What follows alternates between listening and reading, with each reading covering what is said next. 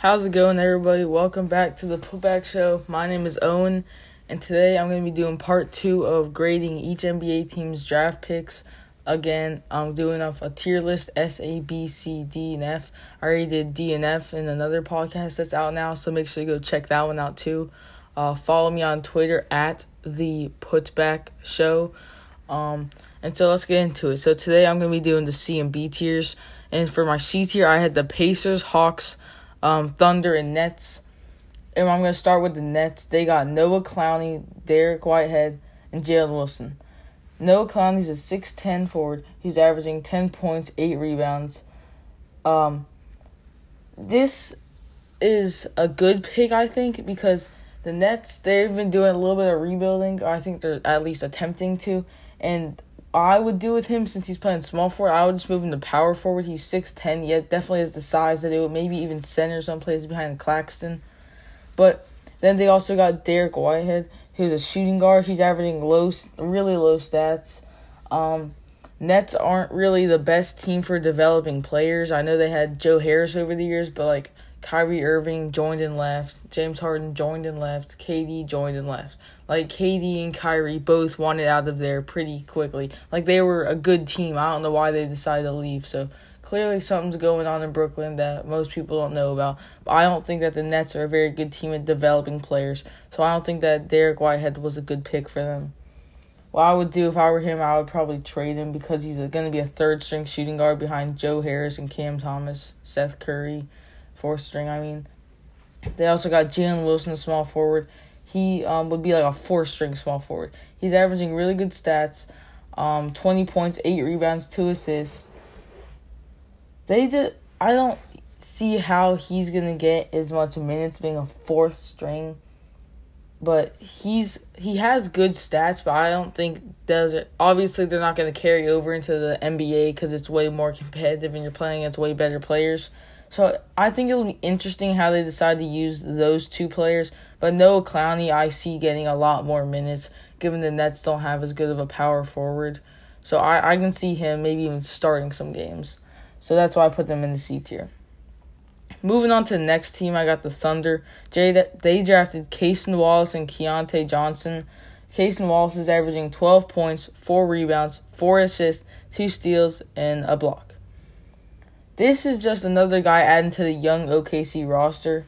He's a second second option guard behind Shai. So I don't I don't he's definitely to get minutes, but I I think that the Thunder are to and like I'm not I wouldn't be surprised if they were to trade away a good handful of their young guys to get some vet cuz what they re- they're kind of like the Grizzlies. Young team kind of needs a vet to show them the ways. They got Chet, uh all the Jalen Williams, um Shai they just have a young roster. Now they're getting Cason Wallace, and they got Keyontae Johnson, averaging 17 points, 7 rebounds.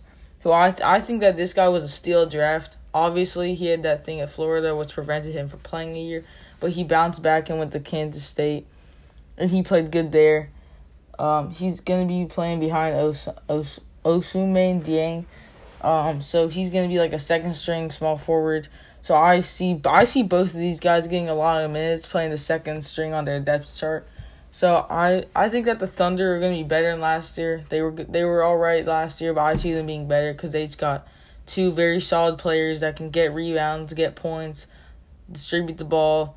I just think that these are two very solid picks.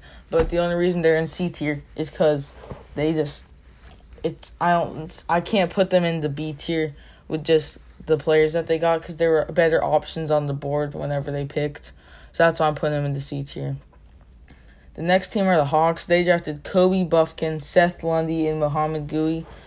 Um, Kobe Bufkin's averaging 14 points, 5 rebounds, 3 assists, 2 steals, and 1 block. So he's averaging pretty good stats all around. He can play some defense with his steals and his blocks, get some rebounds um, while playing shooting guard. But he's going to be a third string shooting guard behind Bogdan Bogdanovich, AJ Griffin, and then him. So I think it'll be interesting how the Hawks decide to use him. The Hawks do have a lot of rotation. They use um, like almost every player during the game. So he's definitely going to get some minutes. But I think that this was um, a sleeper pick that many people didn't know about because he's going to be sneaky while getting his steals. Like he can, he's kind of like Jose Alvarado. He gets his steals, he distributes the ball, he's very good in transition. So I think that this was a sleeper pick that um, people are sleeping on Kobe Bufkin. Next player they got was Seth Lundy. He's averaging 14 points, 6 rebounds, 1 assist, 1 steal, and 1 block. Now, this was a good pick, but he's going to be fifth string on the depth chart behind Saddiq Bey, DeAndre Hunter, Ty- and Tyrese Martin. Um, so I don't, and Mouhamed Gueye, who I'm going to talk about in a second. Now, he, Seth Lundy's a good player. He can play shooting guard and small forward, so they might want to move him up to shooting guard. He'll be like fourth on the depth chart instead of fifth on the um, small forward chart. But he also is averaging a steal in the block, so he has a little bit of defense. Hawks kind of need defense. They're one of the most mid teams this year, 41 and 41. So it'll be interesting to see where they end up using him, eh, guard or forward, because he can really play both. Shoot the three, um, grab rebounds, distribute the ball, basically everything I said Kobe Bufkin can do. Now they got Mouhamed Gueye, who's a six eleven small forward. I they, whatever I might be wrong about saying that Seth Lundy should uh was in fifth because they might move Gueye to like uh power forward or maybe even center at times because he's he's almost seven foot good build. He gets he averaging eight rebounds, two assists, one steal, one block, and then just to throw on top of that, he has 14 points. So it's gonna be, um, he's a physical forward who can get boards, um, points, and he can even handle the ball at times when he's needed. So I he's just gonna be a very good uh, pick for them. They traded for him um, during draft night, so these I think that these three guys were three good picks but it's gonna be interesting the way they use them because the Hawks they they kind of do rotation to weird. Like they'll pull out all their good players, maybe put in like mid a mid ass roster at times, and then they'll put um, all the stars back in. Like it's just weird how they do it. So that's why I gave them a C tier because I don't know how much these guys are actually gonna get to play. The next team are the Pacers. They drafted Ben Sheppard, Isaiah Wong, Jarace Walker, and Moj um, King. Now they drafted three of these picks were four. Three of these picks were guards. So three out of four were guards. Ben Sheppard's a guard, Isaiah Wong's a guard, and Moj King's a guard. I'd say that Isaiah Wong's the best of these guards because he's averaging 16 points, four rebounds, three assists. He he was on Miami. He's a vote. He made it to the Final Four. He's a vocal leader. He's not the best. He doesn't have the best stats, but he's a high. He's like a higher competition experience than these other guys. So I the only guard that I really see um game ready out of these are is Isaiah Wong. But they didn't need this much guard depth, which I'm gonna go into in a second. Now, Ben Sheppard averaging 19 points, 3 assists, 5 rebounds, solid stats again, but he's going to be really low on the guard chart, which I'll talk about in just one more second. And then Moj King averaging 9 points, 4 rebounds, 1 assist. That's not that good stats for a point guard. He's only averaging 1 assist and nine points. As a point guard, you need to be able to distribute the ball. Like here, here's the Pacers guard depth chart: Tyrese Halliburton, T.J. McConnell, Andrew Nembhard, George Hill, Chris Duarte. That's already five guards, and then you just have to throw three more behind them. That's an eight guard depth chart, which is pretty high. So I think that they should either move some of these guys' positions around or just maybe even trade them away because I don't see why they needed eight guards on their team when they're lacking other positions. Then they drafted Jarace Walker, the power forward, which was much needed. Uh, he's going to be second string behind Bennedict Mathurin and maybe Aaron Nesmith. We'll have to see how the summer goes. But he's averaging 12 points, 7 rebounds, and 2 assists. So he'll just. They drafted too many guards, like I said, but I think it'll still be interesting to see how they decide to like move around. Like maybe move some of these other guys to different positions and that's why I put them in the C tier because they drafted too many guards. They should have drafted more forwards, is what I would have done. So yeah, that's why I put them in C tier. Now that wraps it up for the C tier. So now I'm gonna be going on to the B tier. In the B tier, I had the Wizards, Blazers, Nuggets, Warriors, Cavs, Jazz, and Kings. And so starting off with the Jazz, they they drafted Taylor Hendricks, Keyonte George, and Brice Sensabaugh. Taylor Hendrick um, was their highest pick. He averages 15 points, 7 rebounds, 1 steal, 1 block. I think that he's ready to start. He's a six nine um, small forward. He can score down low. He can shoot the ball good from anywhere. high percentage, uh, and he can distri- he definitely can distribute the ball. He's one of the best passers I was seeing in college basketball this year. Then they drafted Keyonte George, the shooting guard.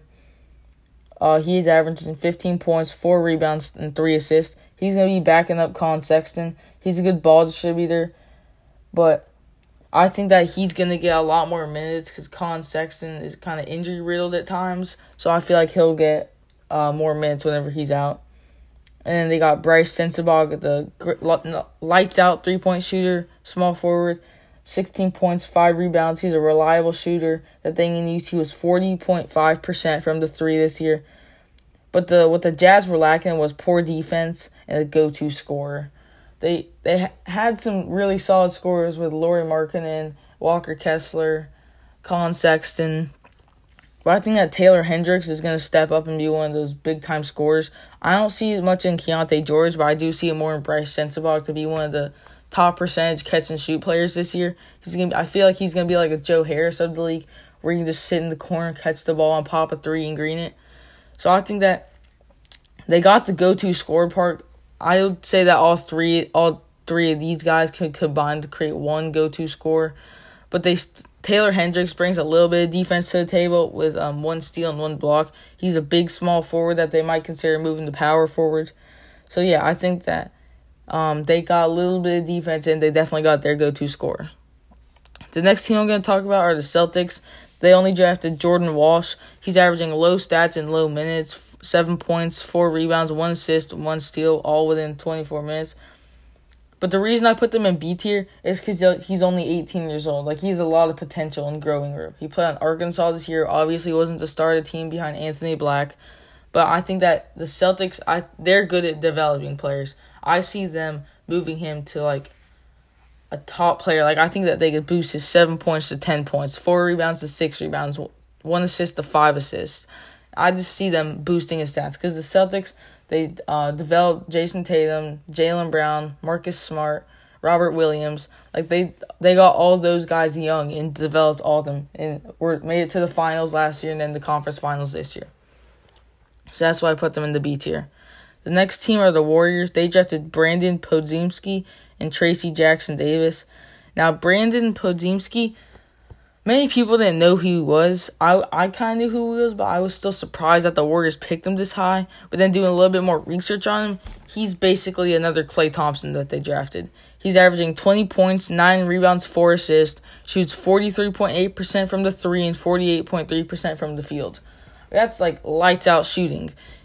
What I think that they should do, and this might be a hot take, is to trade Klay Thompson. I know many people aren't going to agree with that, but when you already have you've got Chris Paul, they have Steph who they're gonna keep.